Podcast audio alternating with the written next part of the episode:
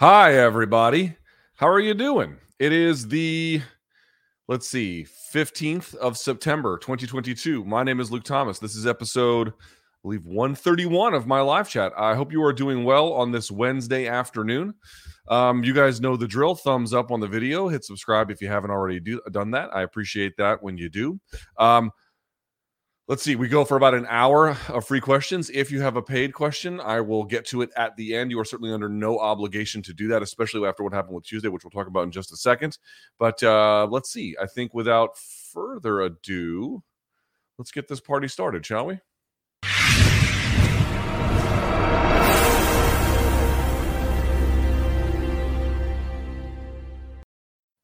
Uh, and we're back. Uh, all right. So as I mentioned, um, Tuesday, what happened? Here's the, really the, the simple reality to it. On Monday night before I flew out, I was like, it's really important that I do a post uh, U F C pay-per-view live chat on Tuesday, something I wanted to get going as a tradition. Um, and I have put up a thread, obviously, for you guys to fill out on the community section here at youtube.com slash Luke Thomas. I filled it all out. And uh, you guys put up a bunch of great questions. We're going to get to some of them here today. Certainly, I don't want to ignore all of them. Uh, and then I took the red eye home. I got home about eight thirty, was in bed by nine a.m., something like that. I was able to sleep a little bit on the plane, but really not much. And then when I woke up at uh, noon um, for the one p.m. live chat, I was absolutely a, a complete zombie. And so I could have done it, but I was there was A, no way I could have, I could have taken donations, and B, more to the point, it's not even really about that. It just would have been terrible. It would have been a really bad live. I would have been phoning it in. And I'd rather not phone it in. Um, at times, I've had good chats. At times, I've had bad chats. At times, the topics have been great. At times, they have not. At times, I've had high energy. At times, I have not.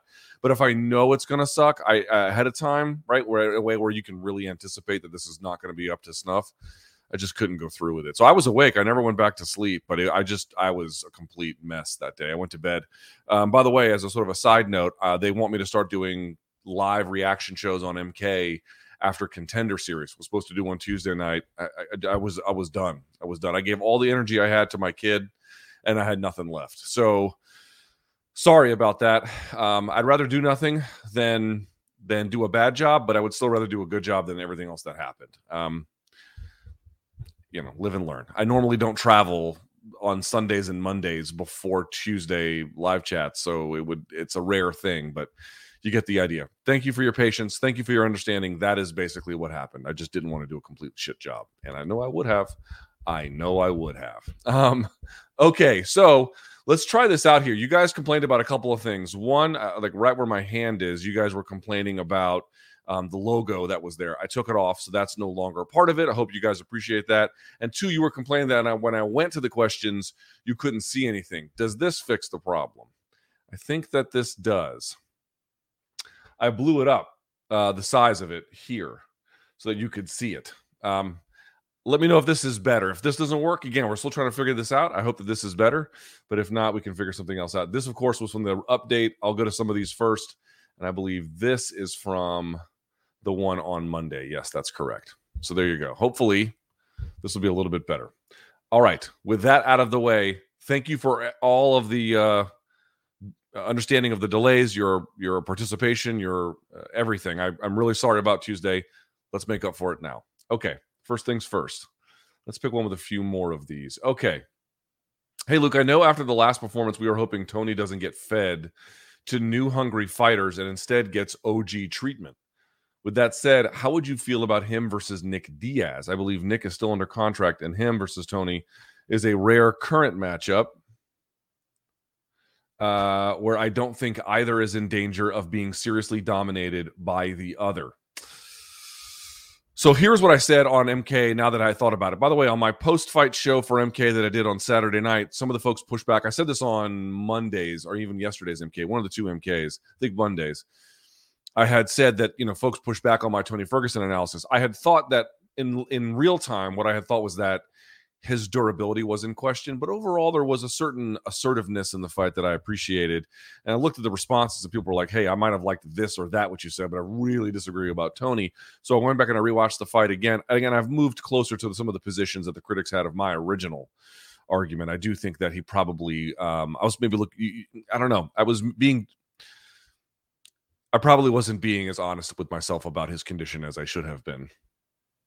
So what I think is the appropriate response at this point is, one, you could advocate for outright retirement. You're talking about a situation where that's not in play. So if it's not in play, what would be something that you could allow? I thought that the Jim Miller sort of style of thing would be appropriate, where you are taking on, oops, let me go back since I've got the question off.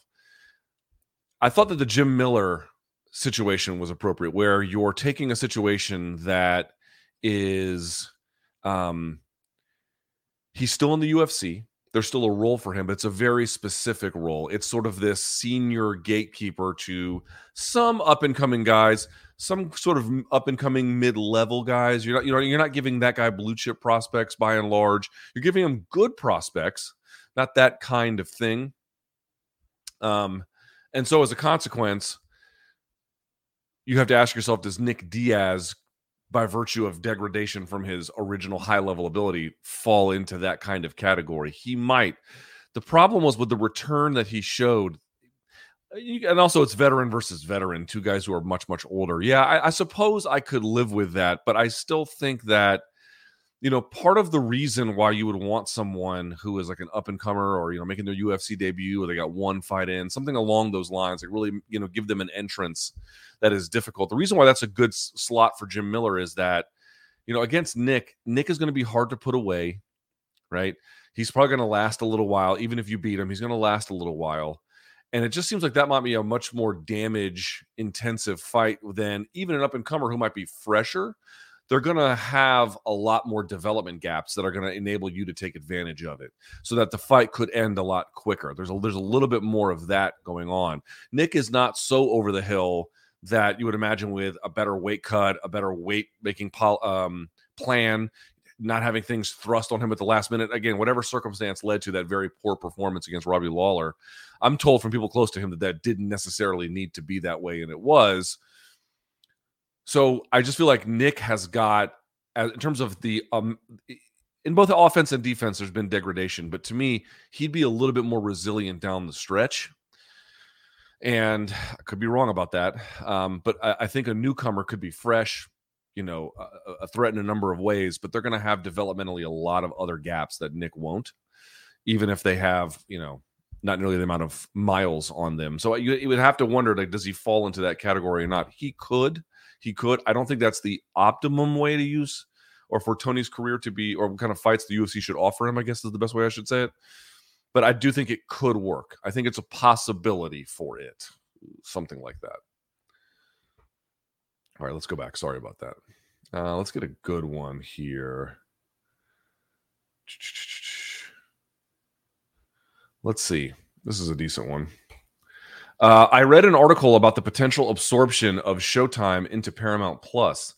What impact would this have on Morning Kombat? Yeah, that's a great question. We don't know.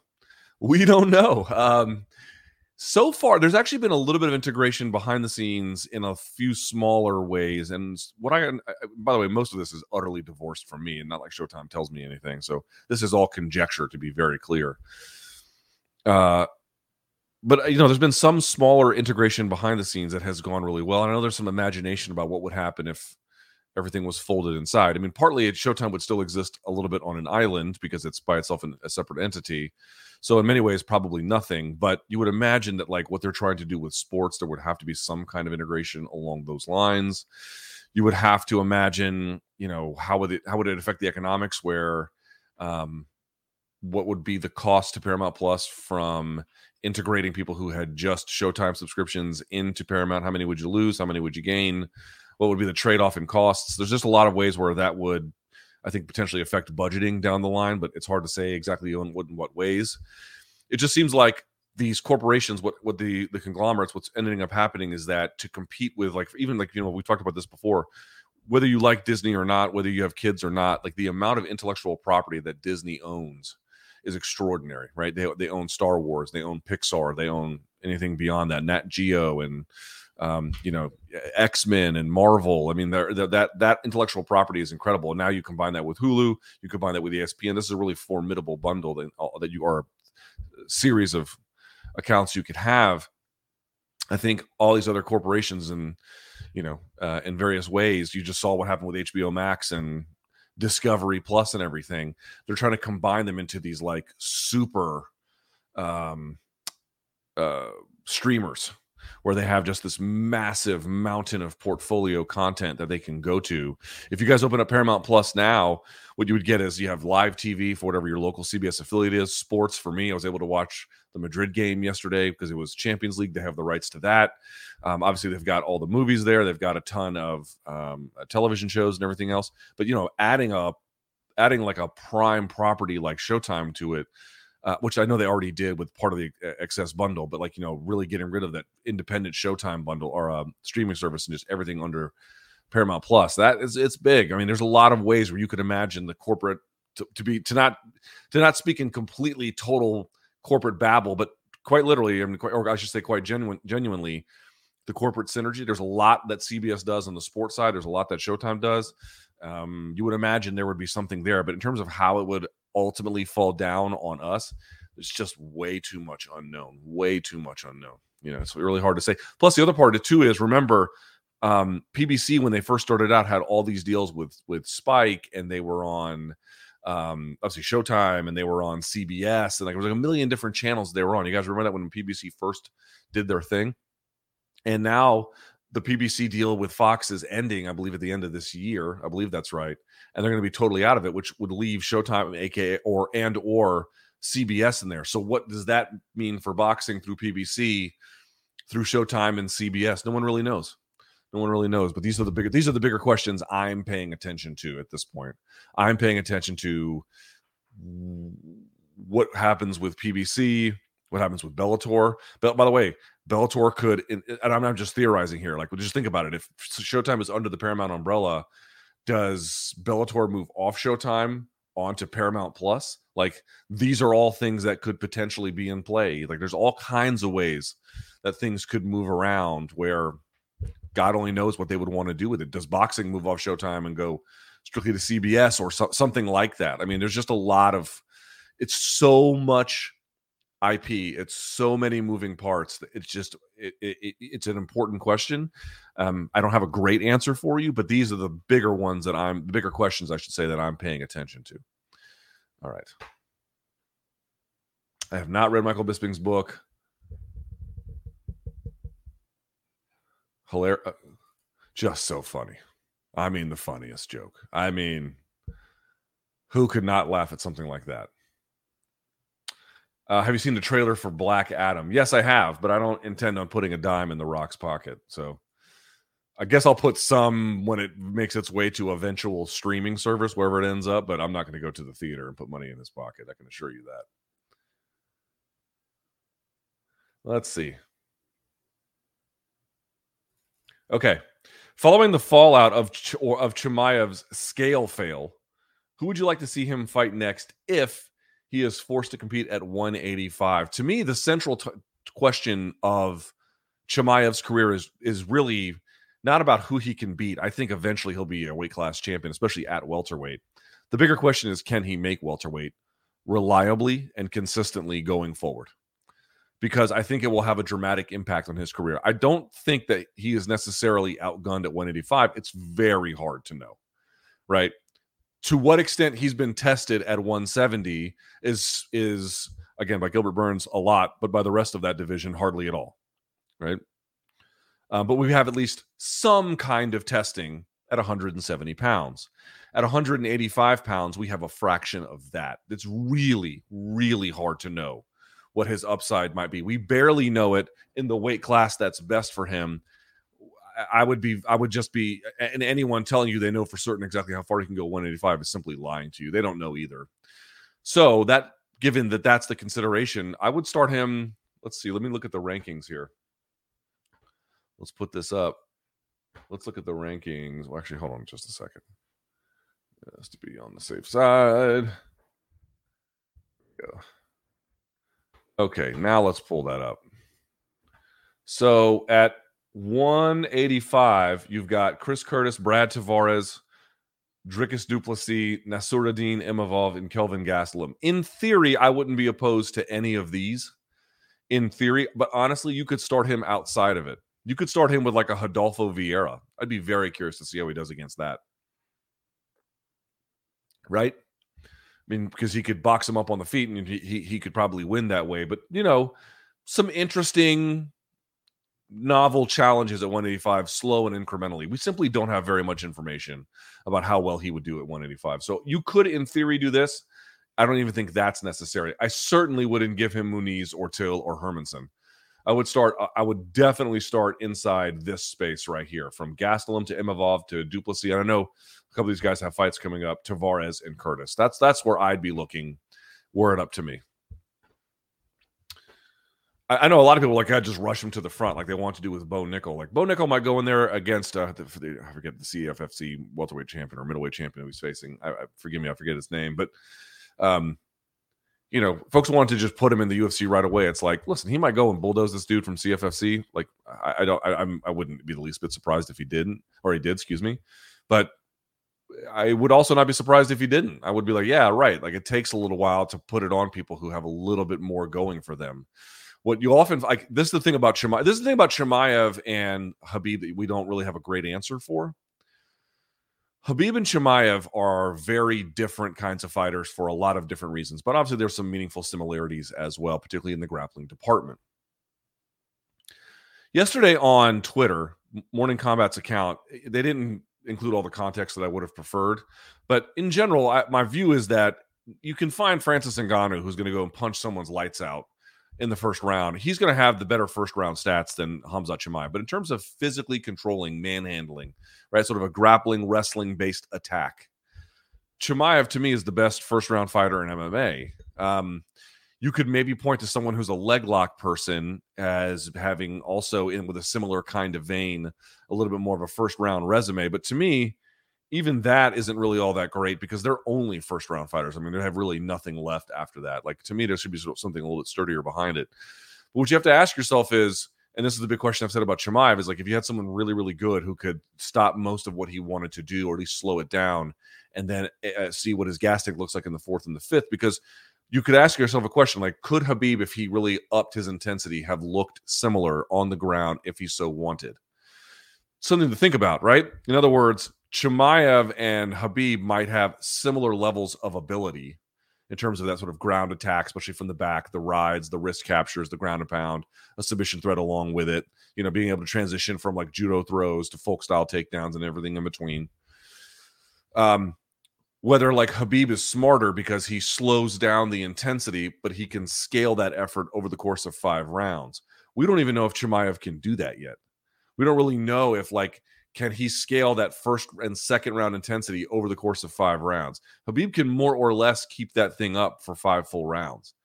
To me, it seems like there's a real question about whether there's a drop-off with Chimaev after a certain point, especially the way he looked in the third against Gilbert. And again, if he's fighting balls out, he could also dial it back and then maybe have something more scalable.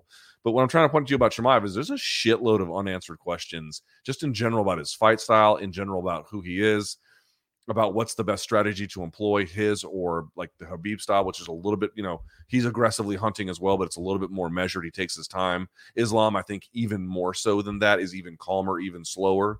Chimaev is just shot out of a cannon.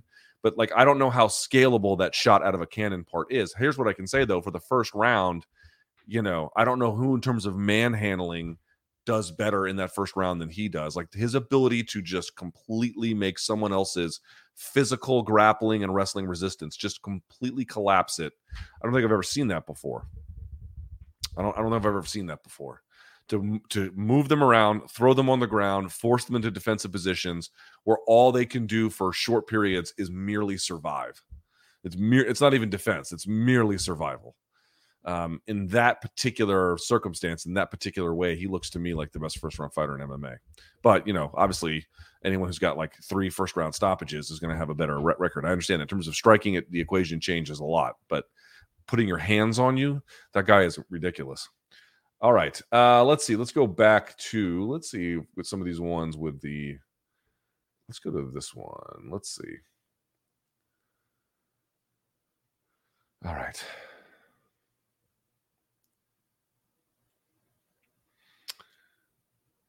Okay, good question.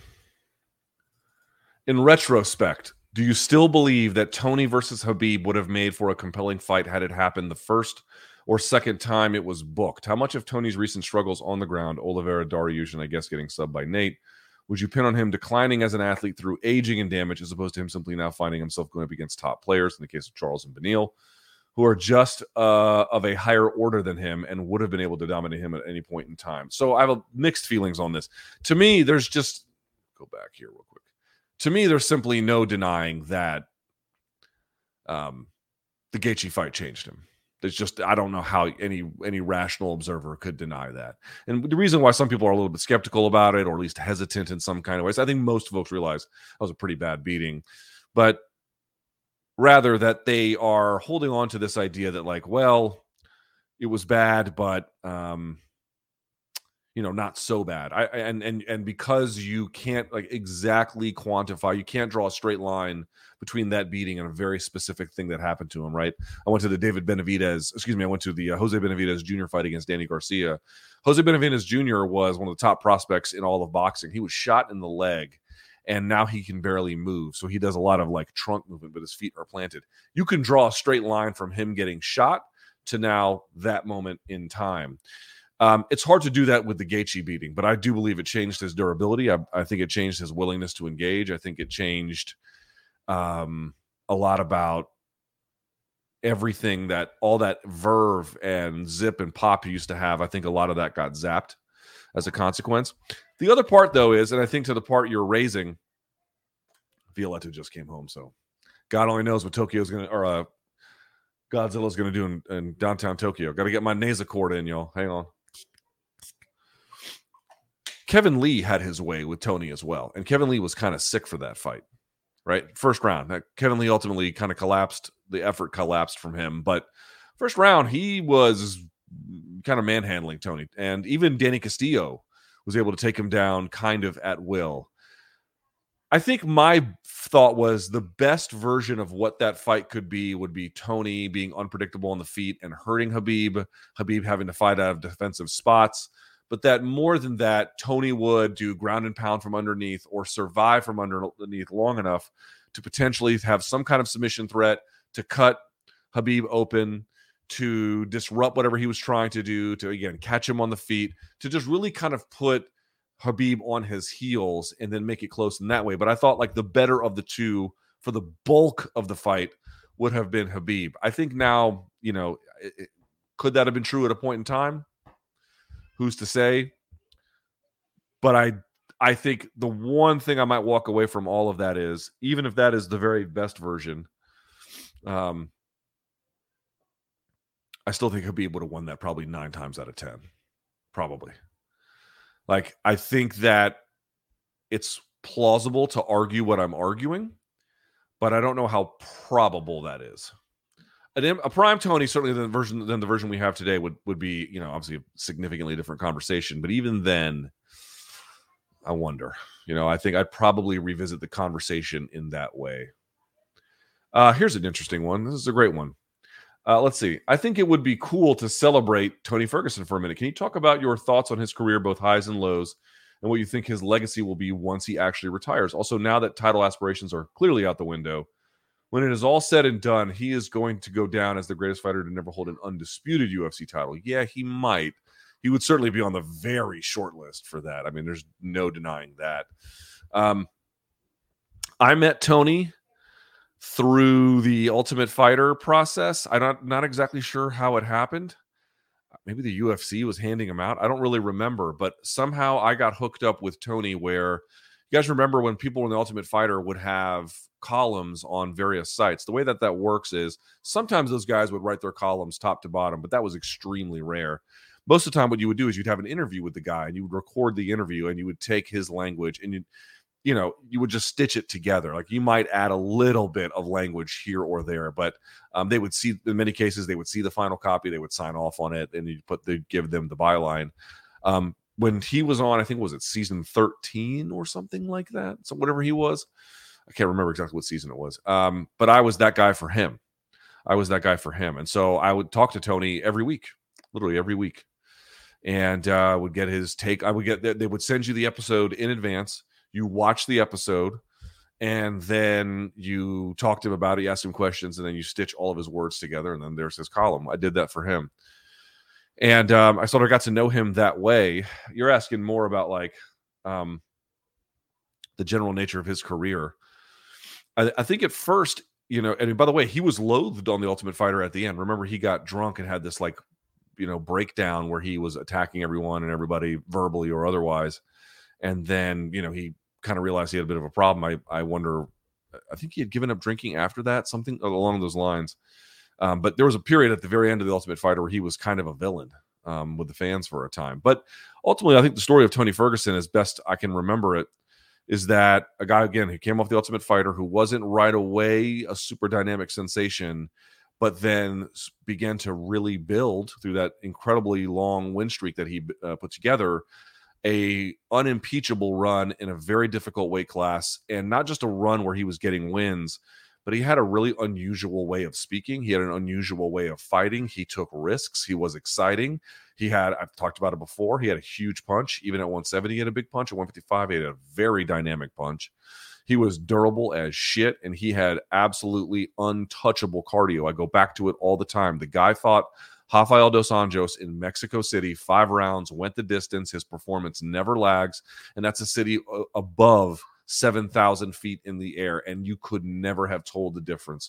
That might be his peak performance, to be honest with you. R D A was barely in that fight. I mean, he was in it. It was, you know, he's a good fighter, obviously, but that was Tony's fight. When the when the final bell rang, there was no question about who had won that contest. That's the kind of shit I'm talking about. And he had to layer it piece by piece by piece by piece, especially coming off The Ultimate Fighter, where he was not necessarily well liked by the audience at that time. Everyone goes through these all these these these um there's Tukey complaining about pasta.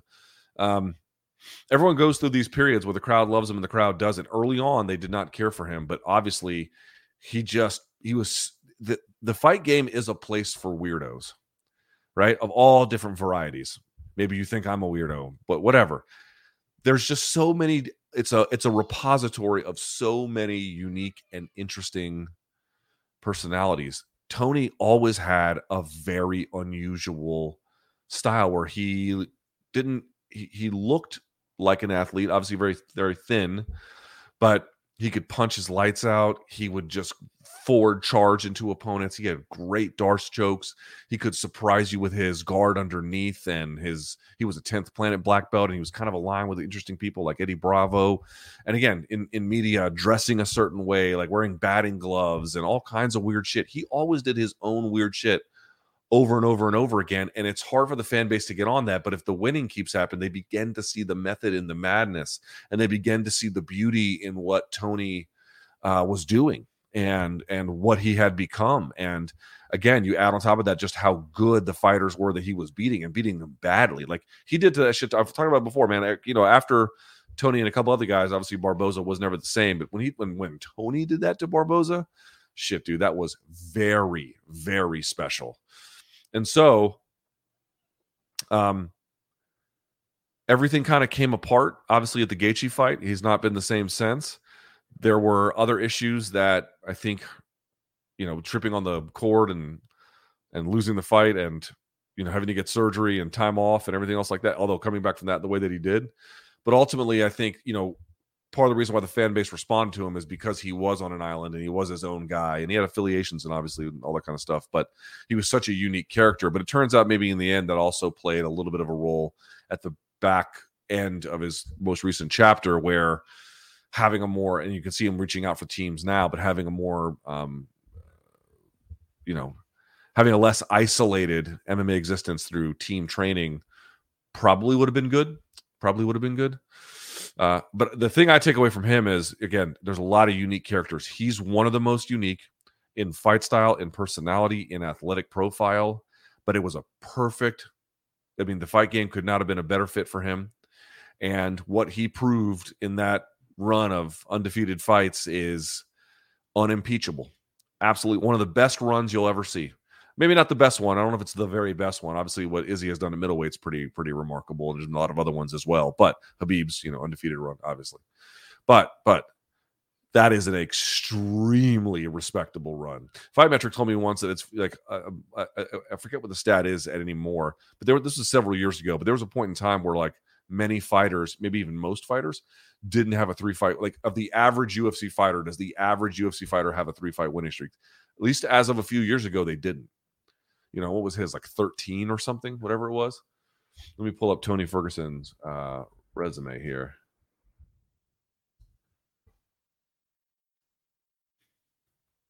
Let's see.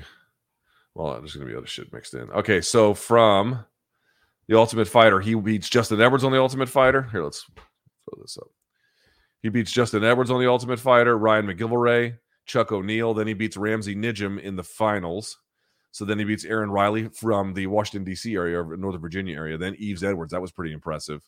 So he loses to Michael Johnson, which was one-sided, but not like a terrible beating. And then that's when everything turned.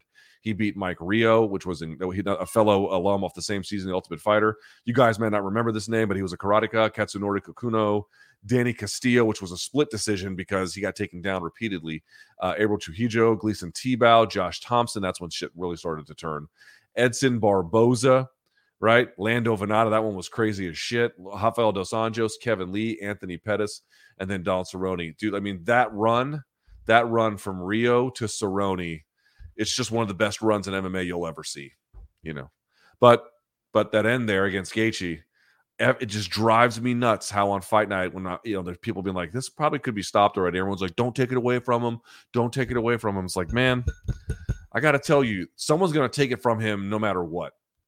Either this is going to go the distance and he's going to get irreparable damage, or you're going to stop it here.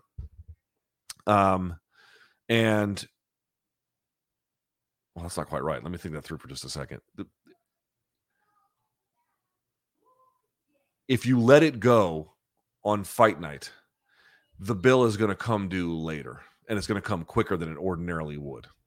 So you can let him go in this fight. You're going to pay for it later, right? The idea that there's like, oh, well, we're just going to let him go today because it's the most important fight and blah, blah, blah. It's like, dude, he will, you will have a life when this is over. Like, you will say goodbye to all of this and you will live a life.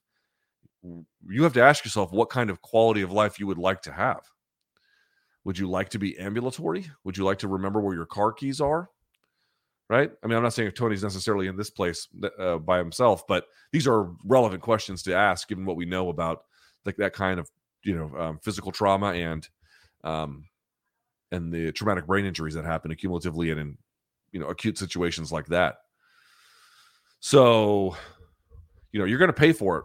Uh, one way or the other, you're going to pay for it. Uh, the question is, what's the better way to do it?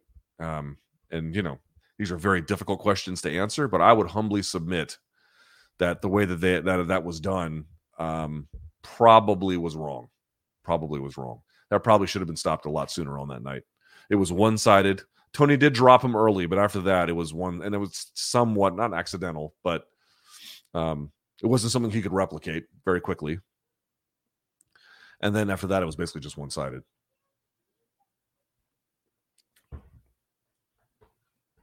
All right. Let's go back.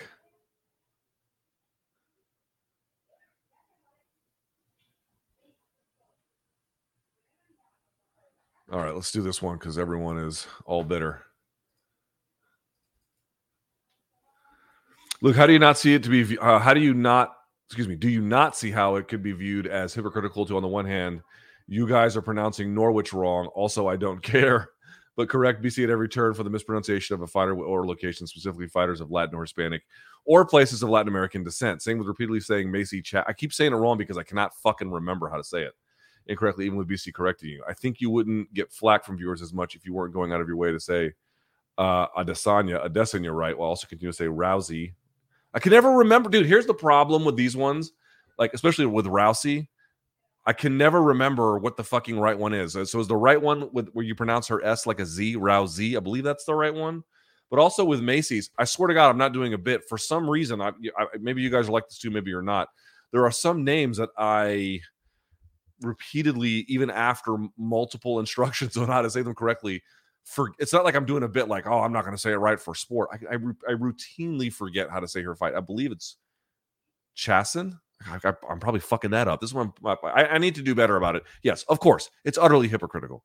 Yes, partly it's just me trolling because we don't say Norwich that way. So if it's a function of accent, it, it, it's a little bit of wiggle room. But if you're talking about the place as it's described by the locals, then you probably should say it how the locals say it. So yes, it's obviously hypocritical. Of course it is.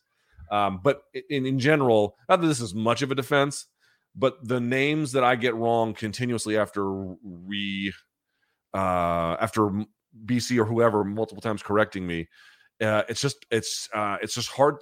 It, it has been hard to rewire something once the bad habit has been set in for me, unfortunately. So yes, utterly hypocritical, zero defense in that regard. But it's not intentional for for the fighters. I don't mean to do that on purpose. I, I'm trolling definitely other audiences, but I'm not trying to fuck with, with the fighters' names on purpose. I can assure you that. Um, someone's asking, do you believe Khamzat wanted to win against Kevin Holland without really physically hurting him?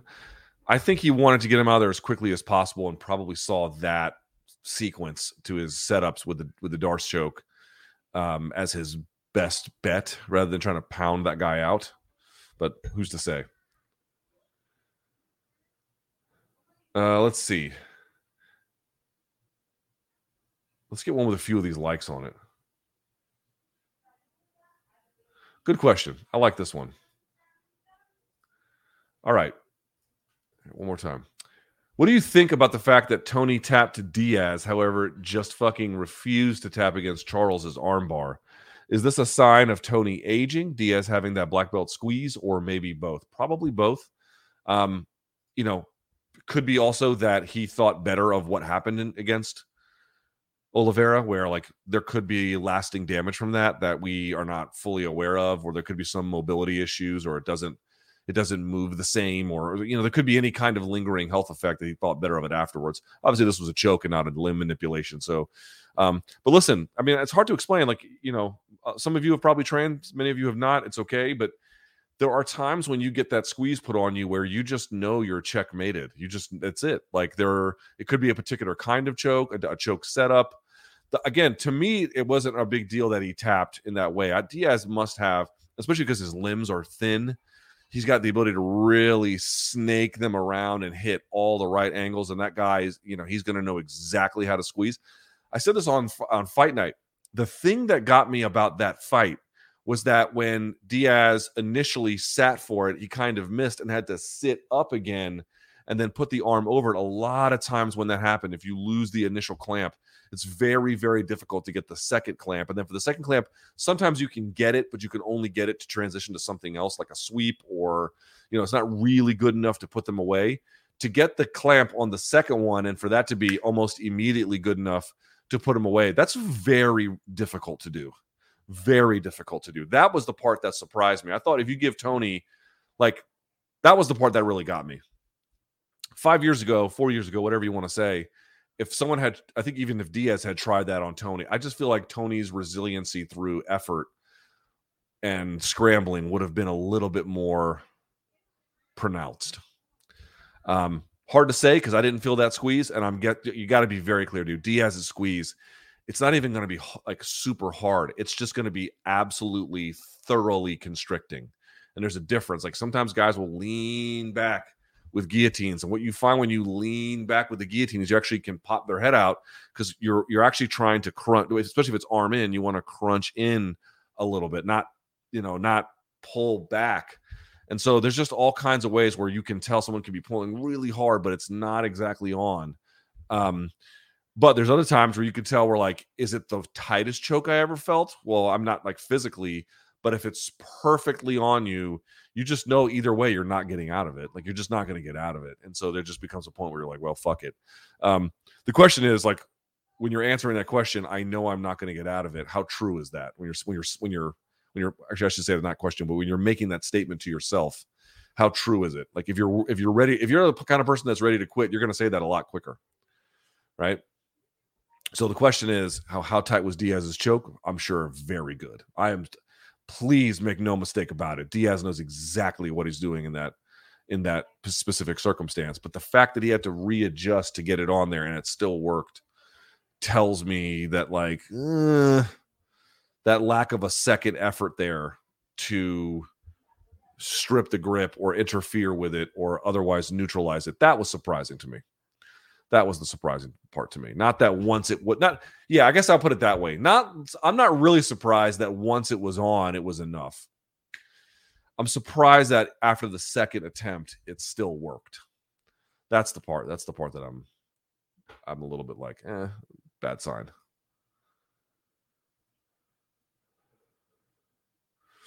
Uh, let's see. Okay, people are bitter about this one. Let's go. Uh, Luke, recently M M A Fighting has done global rankings, both divisional and pound for pound. Their latest article's headline read, quote, Chimaev smashes his way to the top twenty pound for pound. They had him ranked twentieth. What was insane about this list is that they had Leon Edwards ranked fourth. Beside his name, noted that in their previous top twenty, he was unranked. Am I crazy, or does having Edwards over guys like Ngannou and Aljo seem utterly insane? Well, he did beat the pound-for-pound number one guy in the world via head kick K O. That'll that'll do something for your rankings. Uh, this is the guy who has how many finishes over top ten to fifteen opponents since weight class? Yes, I understand. But because he got a finish in a fight he was very much losing, he's now the fourth. Okay, he didn't get a finish in a fight he was very much losing. He got a finish over the number one pound-for-pound fighter in the sport. Big difference. I see a lot of people overcorrecting for how they previously viewed Leon. Your thoughts? Yeah, I do see a lot of overcorrection, yes. I would agree with that. Hang on. Your boy is trying not to have his nostrils shut on him with these allergies. Here's their list, by the way. Volk, Izzy, Charles, Edwards, Francis, Usman.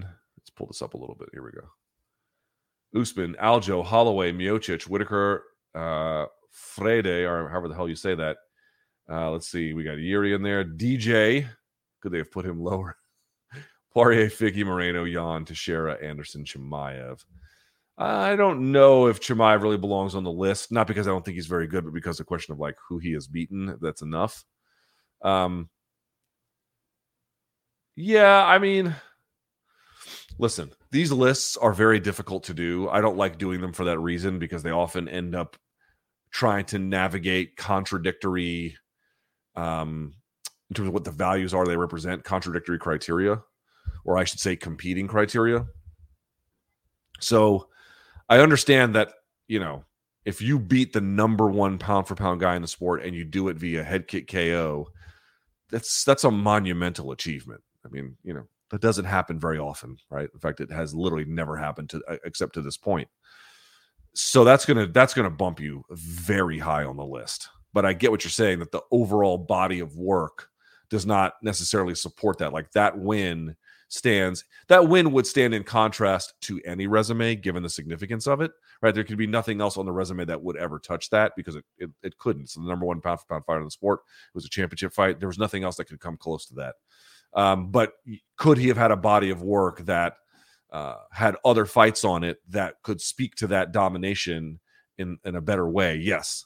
The fact that he had so many decisions, for example, doesn't speak to that, although he has a lot of great wins. So can't be too hard on him.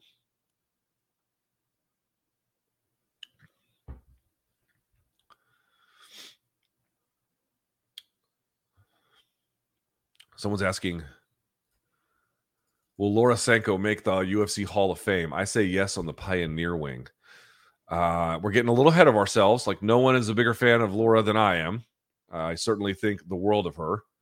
And I'm glad to see her get all of these uh, commentary opportunities, because I think she's as good as their A-team, if not better. Let's let's wait and see how things go. Here's what I would say. Here's what I would say. If she ends up getting onto regular pay-per-view as a regular commentator. Now, she's up against just the whim of the producers who run those shows. And, you know, I think that they... The fact that Laura Sanko was initially cast as like a sideline person, I've said this a million times, there's absolutely zero wrong with that job. In fact, that's a very difficult job, and it's a very good job. But I don't think that that's how Laura Sanko is best suited. I think she is best. She can do that job. She can do that job quite well, as a matter of fact. But I think she is best suited using her brain. And uh, she's got a great one. She has a great one. So giving analysis, working at a desk, um, interviewing fighters to an extent, actually, and then doing commentary. I think that these are the roles in which she is best suited. If she is, if she can find a way, and, and again, in terms of skills, she's quite ready.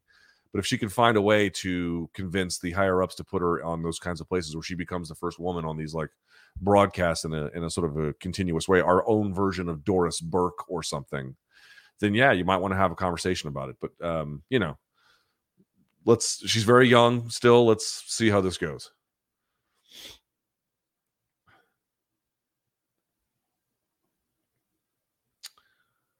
Let's see. Here's an interesting one. Can you picture Canelo Triple G three looking like Volk Holloway three with Canelo putting on a flawless performance? Yeah. Yeah, I could. I could. First one, I thought uh, Golovkin won. I had long debates with King Mo about it. I thought Golovkin won. Uh, the one eighteen one ten C J Ross scorecard is about as insane as you might imagine. Or was it C J Ross or... Um, sorry, I could be getting that wrong. I think that was uh, Adelaide Byrd. Was, uh, you know, impossible to explain. Absolutely impossible to explain.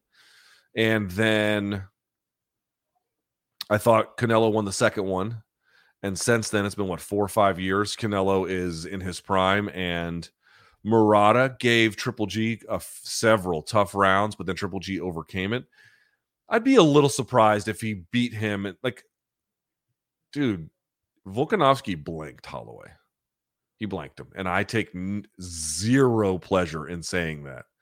Max has been a guy who taught me a lot about the fight game, who has been gracious with his time with me, who is an ambassador for Hawaii, who is just as great a person as we all un- know and understand him to be.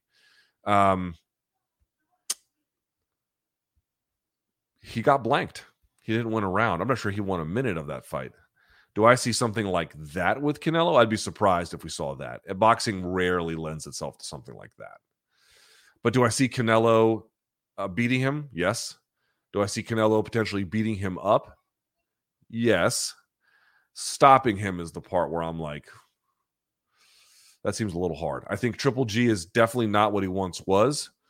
But I think, you know, I'll say this. If Canelo stops Triple G, for the first person, no one's even knocked Triple G down. Right, understand that. We're talking about a guy who's never even been knocked. Now, Max had never been knocked down either, and even in that fight, he wasn't. But you know, either either knocking out Triple G or winning every round, that seems very difficult to do for Canelo. But you know, winning eight of eight of twelve, I think that's that's pretty doable, and in fact, likely. I think that's pretty likely.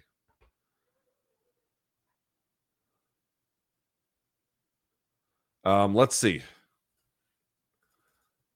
Uh, U S A Da's not testing Conor McGregor. Bloody Elbow wrote an article yesterday about how McGregor had not been tested at all in twenty twenty-two and basically since his last fight. Have you read this and what are your thoughts? Could be any number of reasons, including whatever medication he's taking, pain pills or otherwise, for his recovery. But uh, you guys know I don't really give a shit about anti-doping. I think the entire conversation around performance-enhancing drugs in sport is fraudulent. I think we have a fraudulent conversation about it. I think we have a completely fraudulent understanding of how pervasive the problem is. I think we have a fraudulent understanding of what role drugs play in sports generally. And I think we have fraudulent ideas about what to do about it. So, yeah, I don't give a shit. Da, da, da, da, da.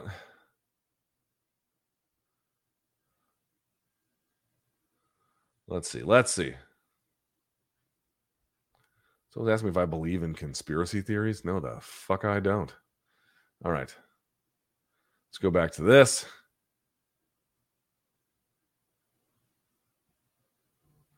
Um, that's an interesting one. I'm not sure what you're asking here. Let's take a look. Why, in this case, the leech, do catchweight bouts affect the rankings of either fighter involved? Because it's a catchweight bout. That's if... I mean, if they had fought above one eighty-five, they would have just called it a middleweight bout. The problem is if you're in that in-between space, it sort of has this revolving factor defaulting back to what you're both, if both of you have a natural weight class in that space, which, you know, one seventy was the natural space there, at least the intended natural space. Um, So that's why. The question is, like, should they, if they're that far apart? It's the same with Aldana. And again, I'm going to fuck up the name. I cannot ever seem to get it right. Chasson um, with Macy. Remember, that was one forty. It just, there's this natural sort of way of doing it where um, as long, whatever weight class, the weight doesn't go over. That's the one you revert back to. So they went to one eighty. They never went up to one, you know, they didn't go into the, I guess they could have, I mean, they really could have called it a middleweight fight, in which case that it's hard to know what that would have done. But the long story short is that you, the view, I think, from the rankings panelists is that you basically had two welterweights. Certainly had one welterweight in this case. And then he was competing a few pounds up as well, how they see it. It still counts. Um, yeah, if you don't want it to count, you have to either do it in another weight class. And even then, it still might carry ramifications. Do you find it crazy that Whitaker isn't even ranked top fifteen pound for pound? Given some of the names on the list, he seems like he certainly should be. Let's look at those rankings. Pound for pound. So you got Stipe, Brandon, Jan, Holloway, Jones, old Yuri there, uh, Davison, Dustin. Yeah, he should be on the list. Yes. There's some names I'd shuffle here to put him on for sure. Yeah. Yeah, don't really agree with that. Mm-hmm. It's a fair point. All right.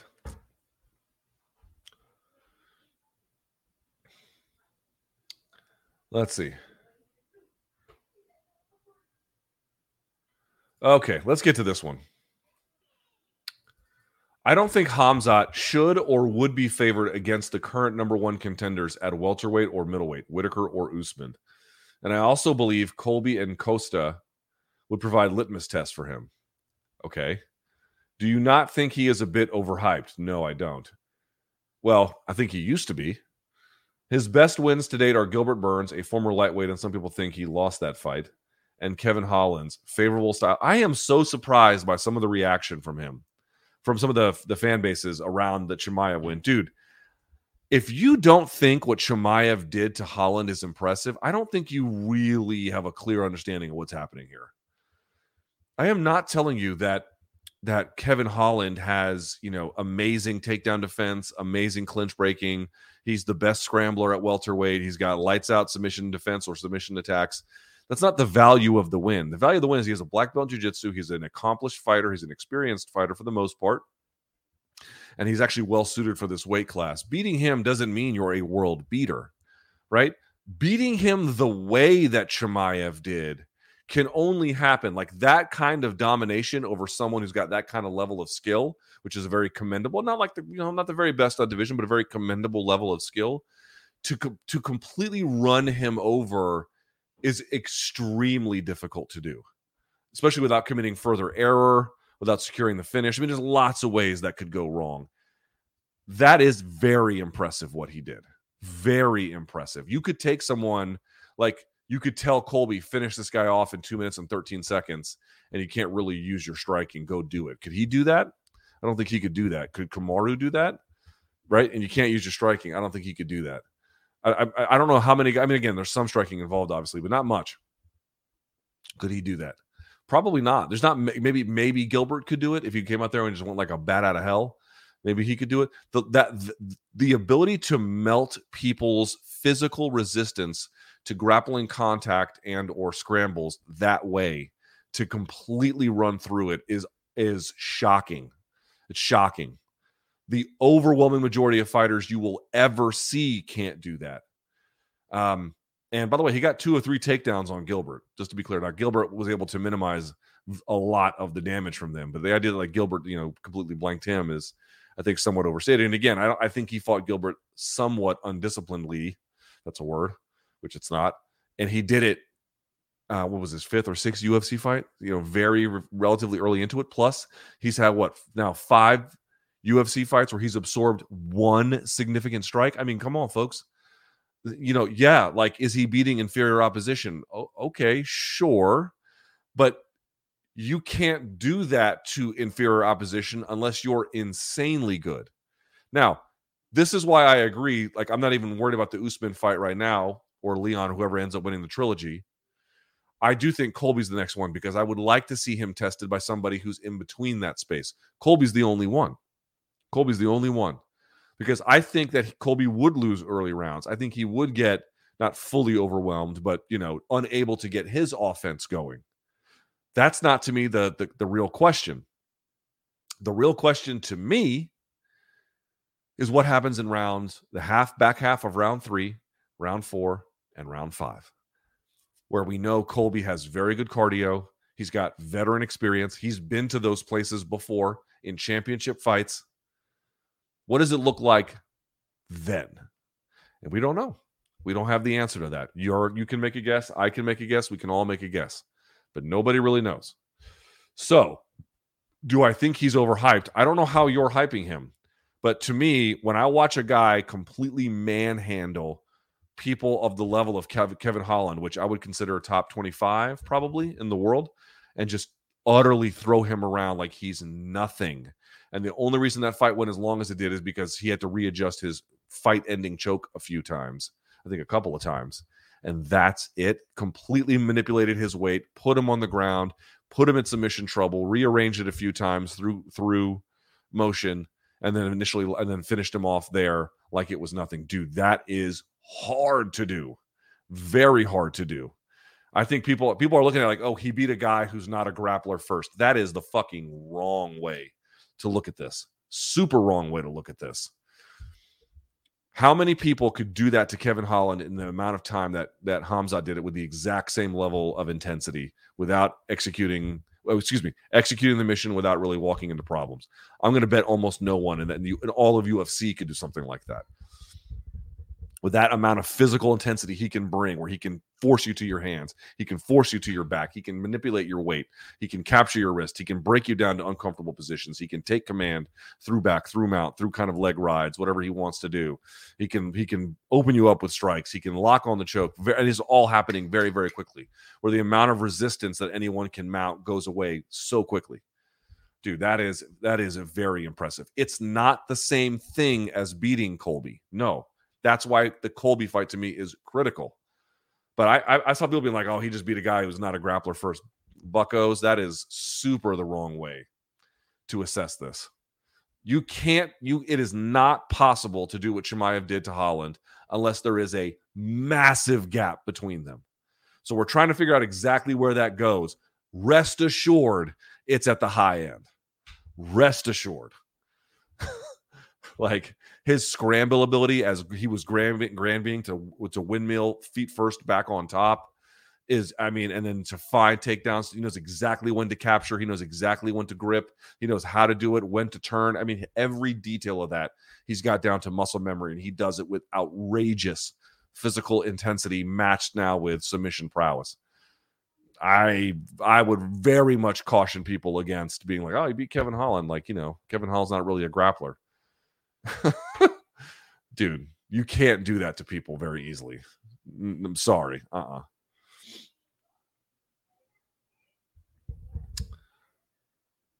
So I was asking if I read Thomas Sowell. Regrettably, regrettably.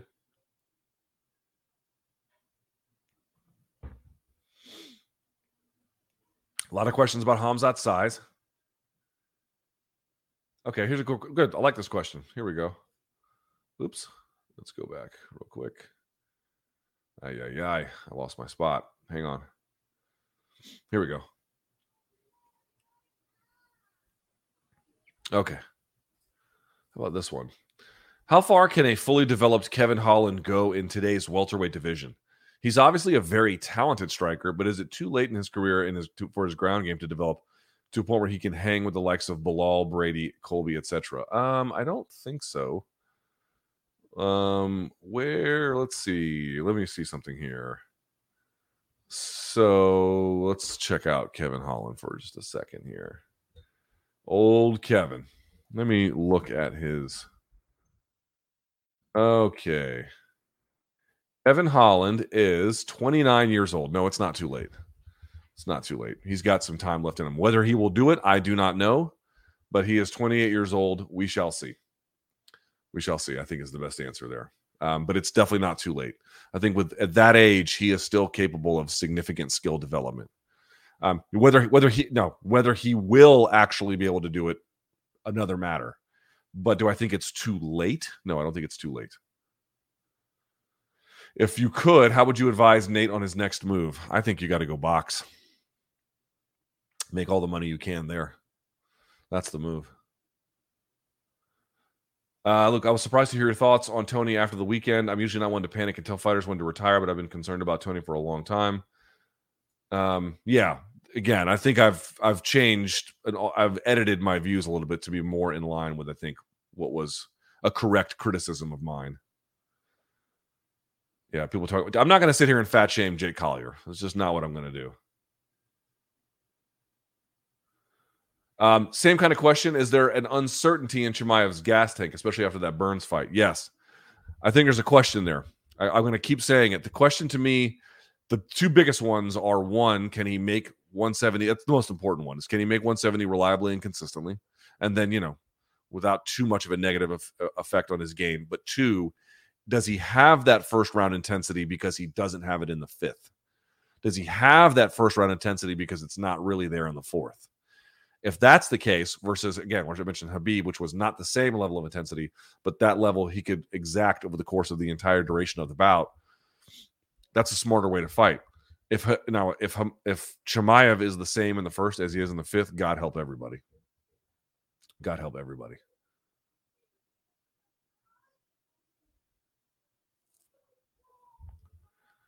So here's an interesting question, because people keep asking this about Izzy all the time. Look, assuming Khamzat can make one seventy, do you see him the favorite against Leon? I would pick Khamzat over Leon, yes. Yes, I would. Um, and Izzy. Here's the part about Izzy. It's like, also, do you see him a legit future three-way world champion? No. The most I've seen, we've seen a couple of his one eighty-five fights, or the one he had in the U F C, and then there's that match, the wrestling match that he had with Jack Hermansson, where he was able to move Jack Hermansson around. He was clearly like... um. Probably the better wrestler of the two, a little bit stronger, even if he was a little bit smaller. But Hermansson had some moments in that wrestling match as well. But obviously, you know, um, Chimaev was, you know, certainly on par, if not a little bit better than him. But that's just pure wrestling and or grappling. That's not really, it's not really M M A. It doesn't tell us a whole lot necessarily about how that would go. So again, like, you want to talk about how he would do against one seventy, or we can have that conversation. People talking about how he's going to beat the existing weight class champion, dude. He has to get through Whitaker first, and before that, he's got to get through Cannonier, and then before that he's got to get through, you know, Till or whoever. And you might say he can get, I realize he and Till are boys, but you know, that level of guy, Hermansson in M M A, he's got a lot of work to do before we get up there. I'm really not in, in, in any way concerned about how he'd match up with Izzy until we see how he matches up with a host of other fighters that we haven't even named yet.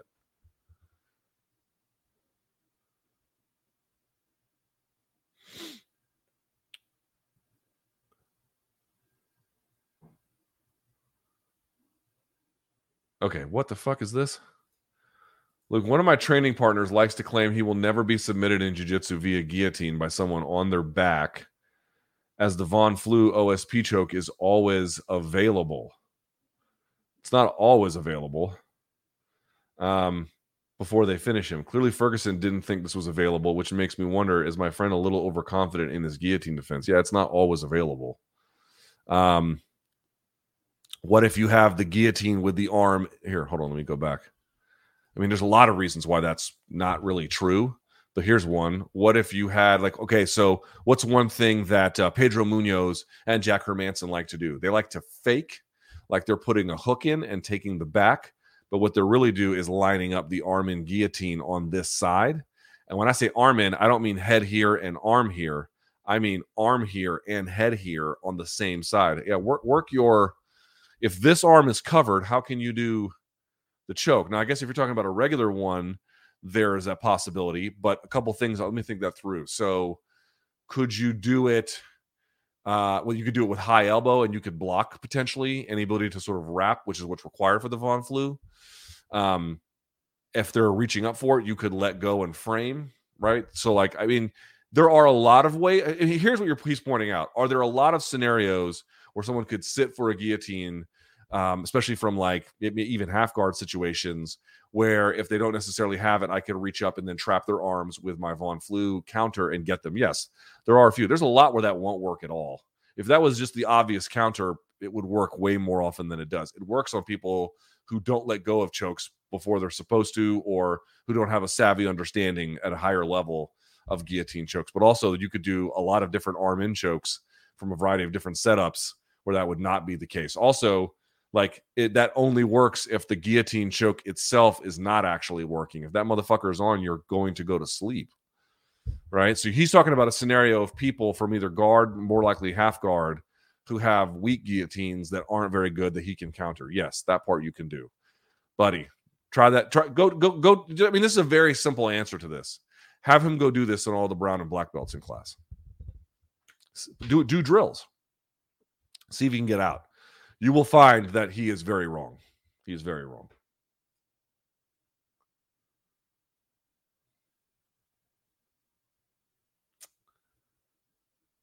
Let's see. Uh, here's a good question.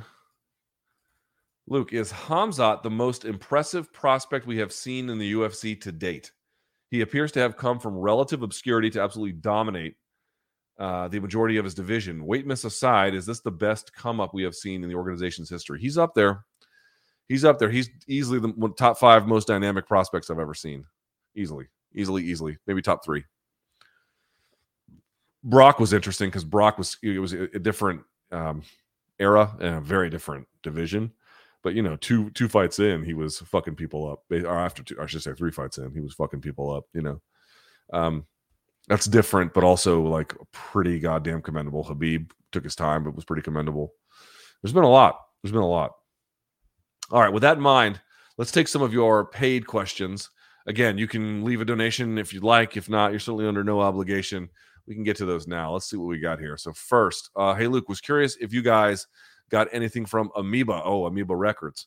What sections did you spend most of your time in? I walked it like I was uh, probably um, you know, high as balls. I walked it just like I was walking through a museum. I wasn't. I don't. I wasn't buying records, and I'm not interested in that. I stream everything. But Amoeba Records, which is on Hollywood Boulevard in Hollywood, is one of the most impressive record stores I've ever seen. Both curated and comprehensive at the same time, which is a hard thing to be. Um, open late hours, amazing. Like a, it's a, it's a cathedral to, to people who are into that kind of thing. Uh, from Cooper, how has cannabis benefited your day to day? Well, um, any number of ways. Recovery, sometimes sleep, enjoyment. I mean, how do drugs benefit us more generally?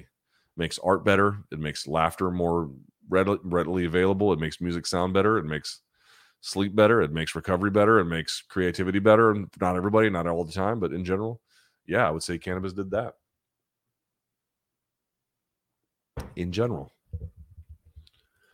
How do you predict a Khamzat versus Shavkat fight? See, this is an interesting one from Steely A, Steelier, whatever. Shavkat would get, uh, if Khamzat didn't run into some kind of choke early, Khamzat would,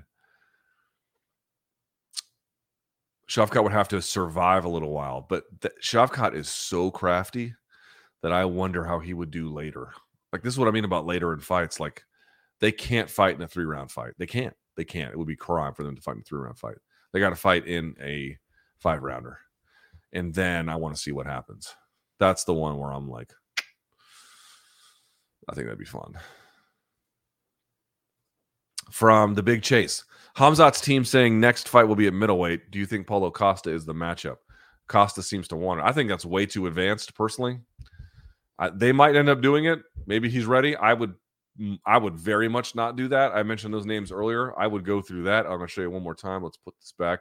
Thank you, Big Chase. One more time here. I'm going to go to this one. I think uh, here.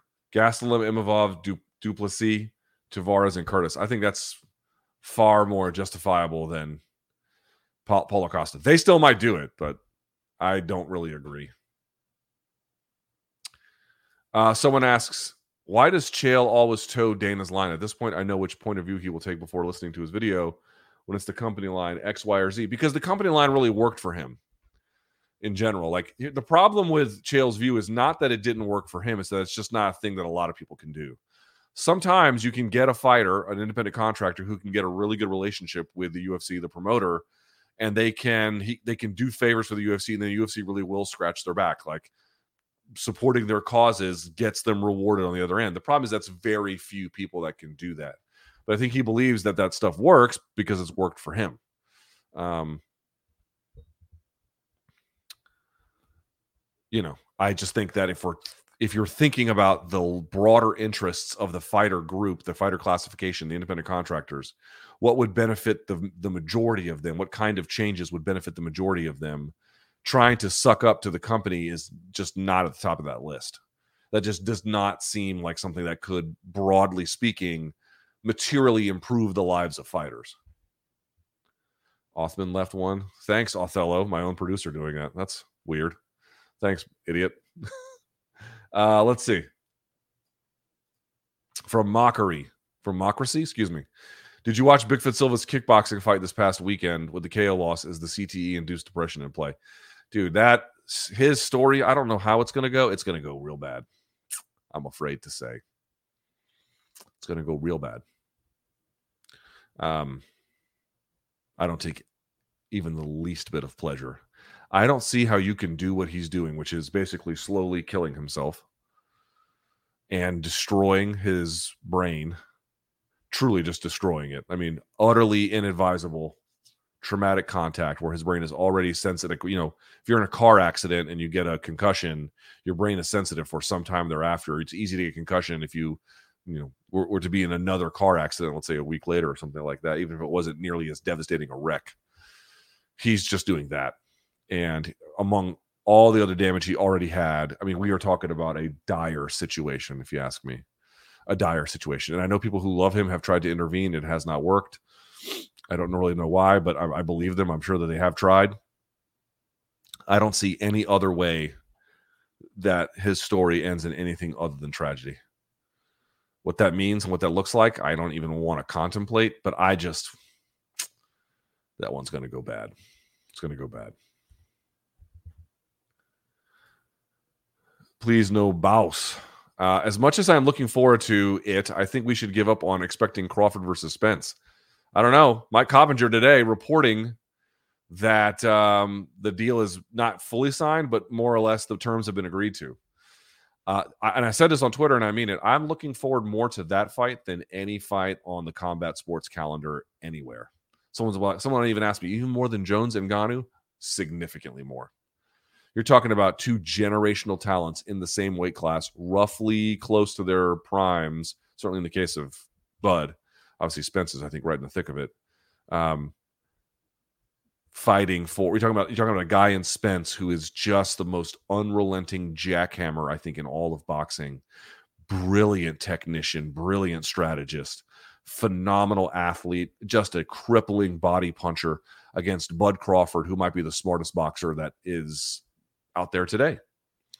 One of the most, just a genius in the boxing world, an absolute genius with what he can do and how he can set up his shots, and his timing is impeccable. He might be the best pure boxer I've ever seen, but I'm telling you, Errol Spence is a battering ram.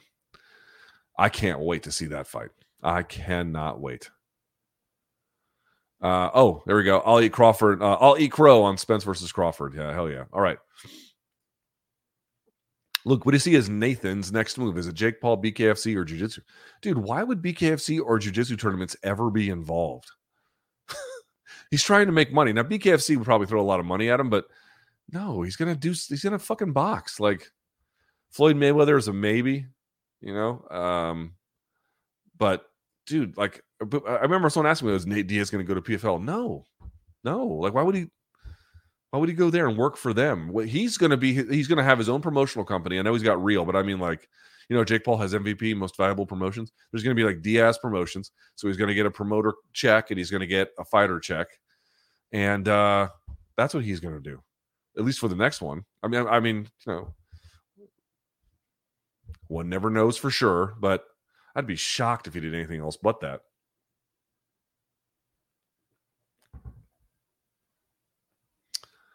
Uh, let's see.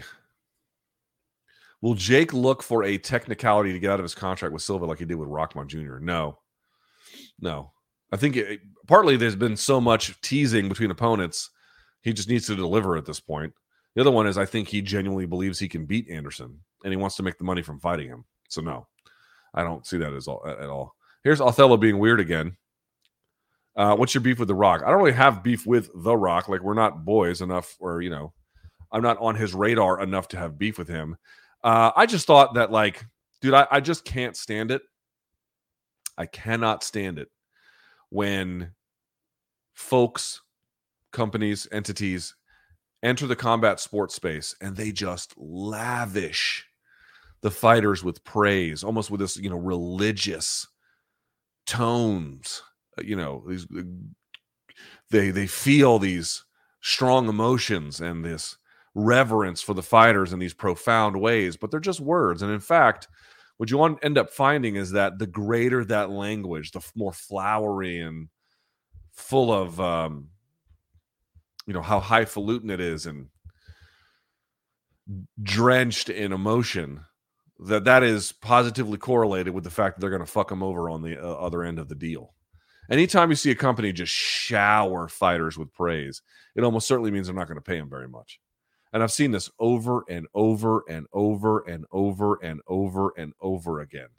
And sure enough, The Rock comes out with a pair of shoes, and I know everyone's going to be like, oh, that's a deal between the U F C and Project Rock. Get the fuck out of here, dude. Please understand that, which is it? He's either incompetent or he's a bad person. You pick which one, or not bad person, but he made a, I don't know what kind of person he is, but he made a bad, he made a deal. Listen, here are your choices. Yeah. One, his company didn't do any due diligence and had no idea that the fighters wouldn't get, you know, really any kind of fair compensation from this. And he's finding this all out now and is very surprised by the con- by the, by the result and by the, the fact that it takes place. That's one interpretation. He's incompetent. The other one is, and much more likely, they knew exactly what they were doing. They knew that any kind of deal with the U F C was not going to have any kind of component that went to the fighters, and they went ahead and signed the deal anyway. And the easy thing for them to say is, well, that's the deal between U F C and independent contractors. Dude, you knew. You knew. You knew. A- any company worth a shit, by the way, Project Rock is backed by Under Armour, yeah? So, so which is it? They are incompetent or they just don't care? Because either way, you're that the, the, it doesn't make him look good.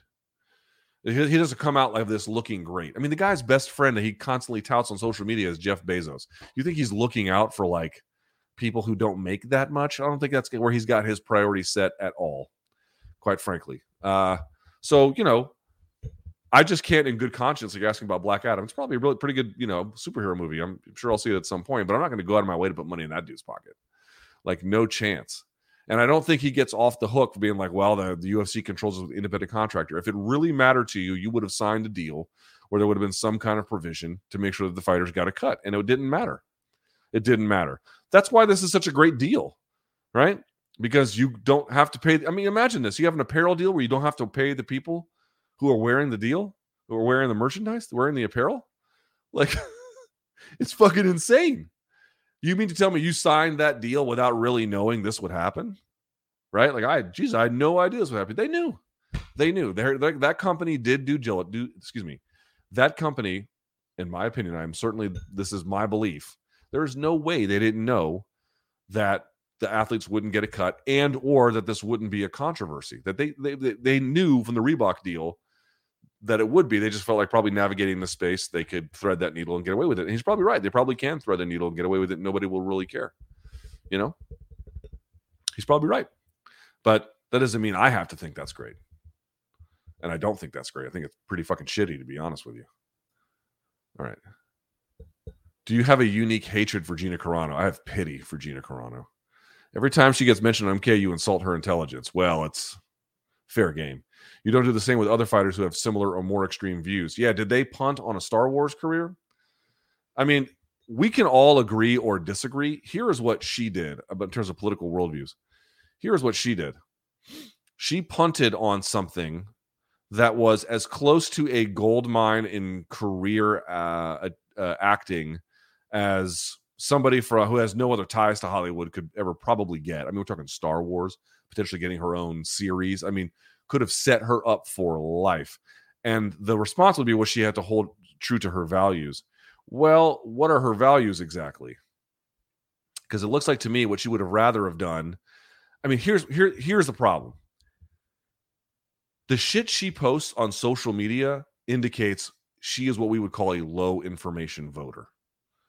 right? These are not like, she's not synthesizing, to the best of my knowledge, um, forget scholarly works, but even like reasonably informed worldview, um, worldviews put together by, you know, otherwise savvy or studied political uh, writers or, um, you know, contemporary thinkers, or, you know, who, whoever you may, may wish to ascribe, like something between the middleman of the direct scholarly paper and then what gets sold commercially at bookstores that helps one to increase their base of knowledge. It's, it's, it's, it's the lowest version of that. And so I'm supposed to like dignify this. She punted on a Star Wars career so she could post the things that a low information voter would really sort of identify and care about, like utterly trivial things or misunderstanding big picture issues, or just having a general knowledge of the world that is extraordinarily lacking. Like you, you punted on a worldview, not so much for the views, but for a version of the views that are the least studied and or respectable version of the actual views. And that there was this intentional need to parade it as well. It just seemed like an incredibly, incredibly poor decision-making. I pity her more than anything else.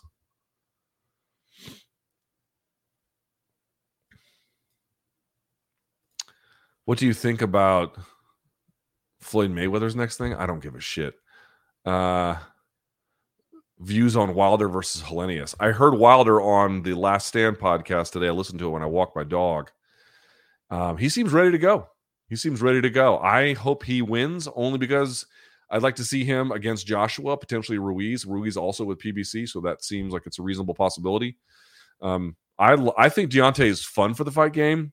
I like the fact that he's got nuclear power, even though he doesn't have a whole lot of other parts of the game that it seems like really interesting to me. And um,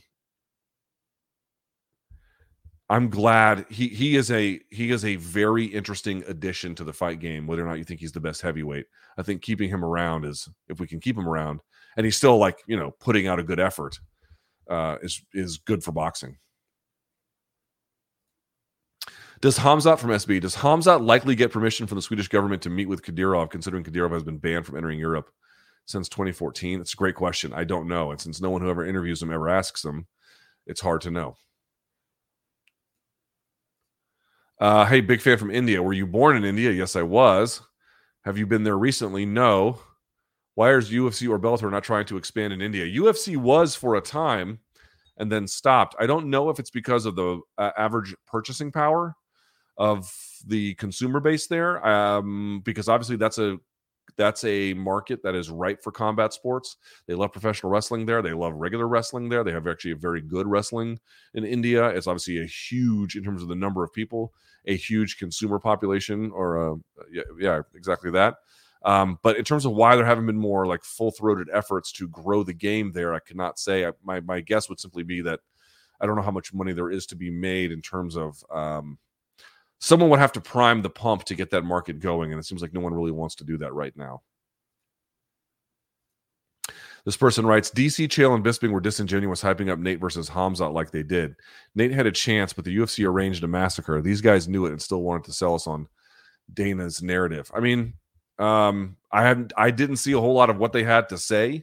You know, obviously there's some pressures working with U F C, um, that potentially could come with that. I, without seeing exactly what they said, it's hard for me to, to, to buy into it, but it's like,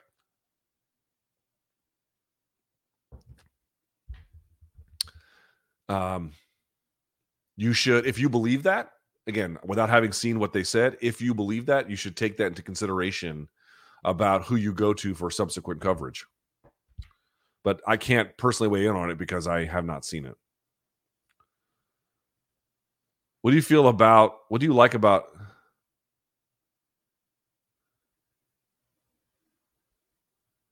I think you're talking about Khamzat. What do you like about his riding and his body lock? I'm a fan of his feet and how he always gets uh, around these guys. Uh, his strength is extraordinary. His, his ability to achieve quick position is uh, amazing. And his body lock is versatile. He can use it to... Um, to mat return. He can use it to mat return a variety of different ways. He's got immediate attacks based off of the mat return. He's got trips in the mat return.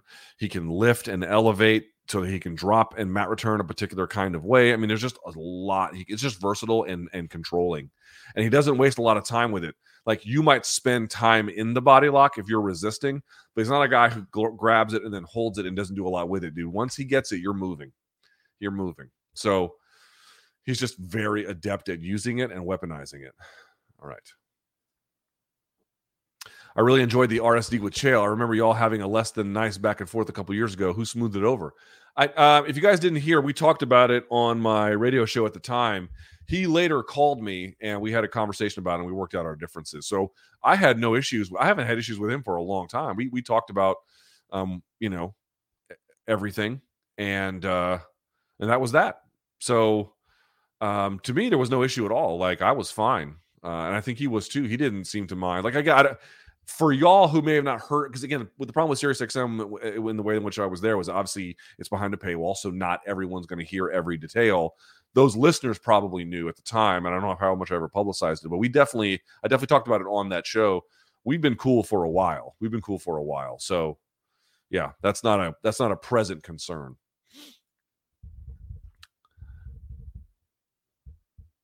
Okay. Uh, I didn't appreciate your, the condescending way you answered my question about Real Madrid and Franco. Yeah, because I've answered it a million times. Folks want to ask the question once a year, and then that person who sees it once a year, they might think it's the first time they've asked it. It's like the fiftieth time I've had to engage it. Like, how many times am I supposed to answer this? I understand you might be asking it in a way that is new to you, but I at some point I just get tired of it. Uh, even if you think it's a stupid question, I don't think it's a stupid question. I think it's an old question. We love you, Luke. Don't turn against your fans. Don't turn your fans against you, my man. Nor am I trying to. I appreciate your patronage. I appreciate your donation. I appreciate everything about this. But you got to understand, um, the Franco question, I don't even know what to say about it anymore. Like, it's not the first time I've heard about it. It's not the fiftieth time I've heard about it. It's not even the hundredth time someone's brought it. It's not, a, it's not even the thousandth time that someone has brought it up to me. I don't see, for any number of reasons I've already articulated, I don't see it as a particularly compelling response. It doesn't have anything to do with my existing fandom. And I don't think I have to answer for it, nor do I intend to. So I understand that your reasoning for it might be, in your mind, utterly fair. I, I respect that. But you got to put yourself in my shoes for a little bit.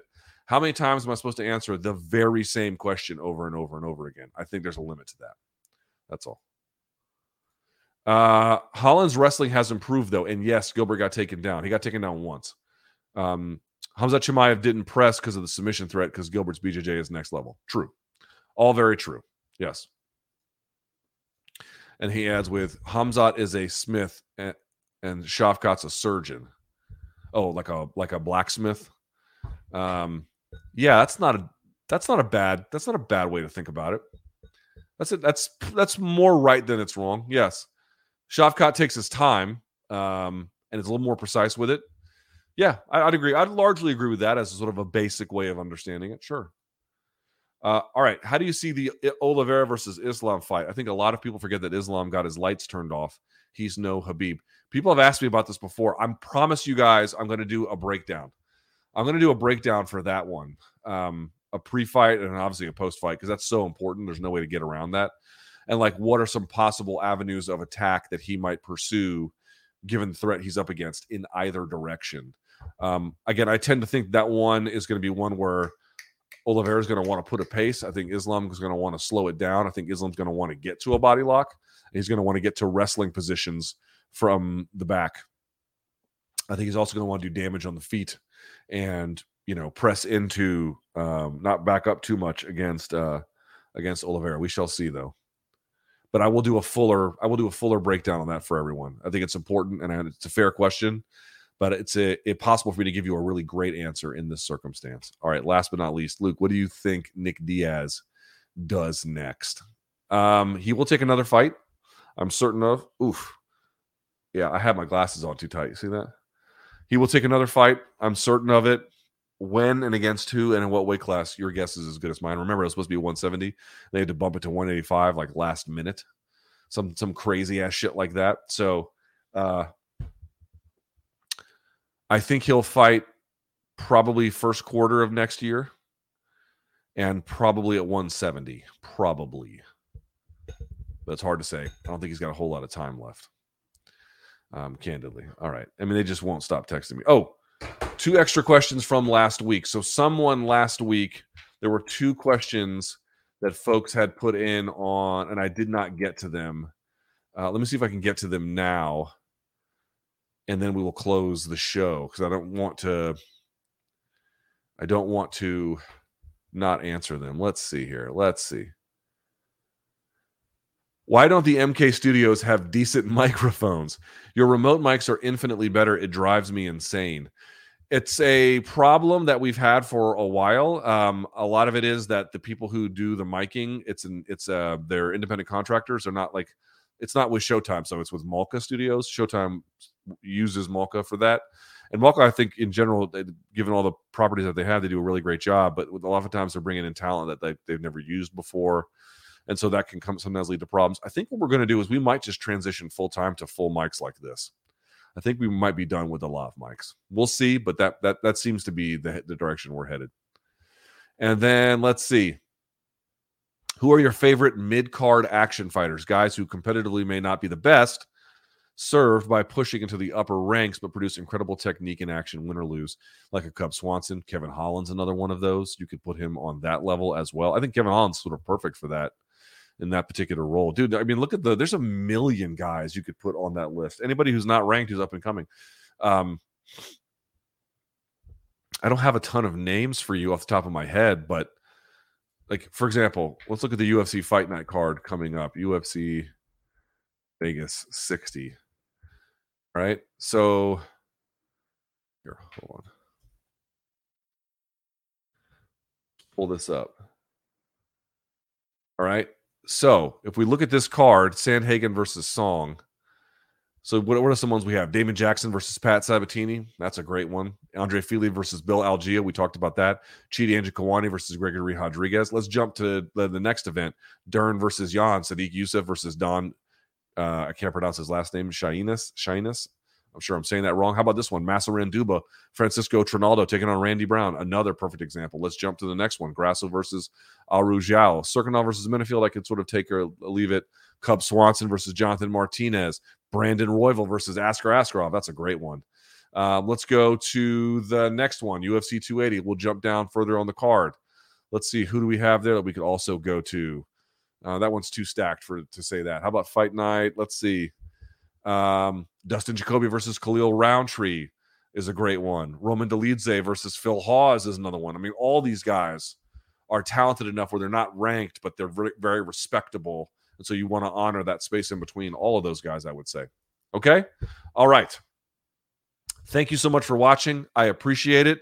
Podcast goes up tonight before I go to bed, so you'll have it first thing in the morning when you get up.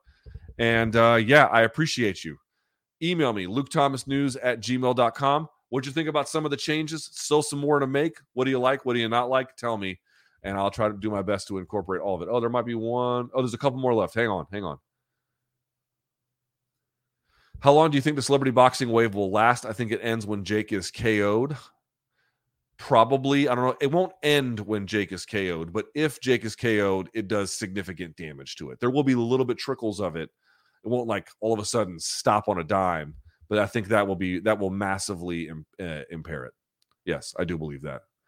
However, it opened up M M A strikers to enter boxing. What about boxers fighting each other in M M A rules in U F C? Who the fuck would want to do that? And who's going to pay for that?